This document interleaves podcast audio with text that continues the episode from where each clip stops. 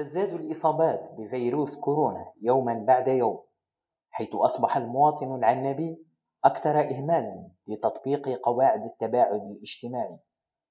حافلات مكتظة محلات تجارية لا تعترف بالقرارات الوقائية المنصوصة شوارع مملوءة على آخرها عائلات تستمتع على الشواطئ وثلة منهم لا يؤمنون بوجود فيروس كورونا.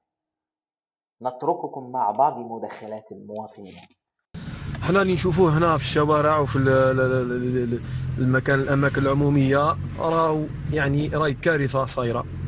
تلقى الشعب المواطن قريب لخوه. يروح يدير la chaîne على الزلابية يدير la chaîne على القش. منا منا تروح تشري الخبز تلقى يدابز. يا خونا يا خويا يا أختي يا مش هكذا. يا ما نتعلبوش على الفيروس هكذا. خويا خلي خلي متر متر ونص بينك وبين الشخص اللي اللي مداير معاه لاشان سبحان الله.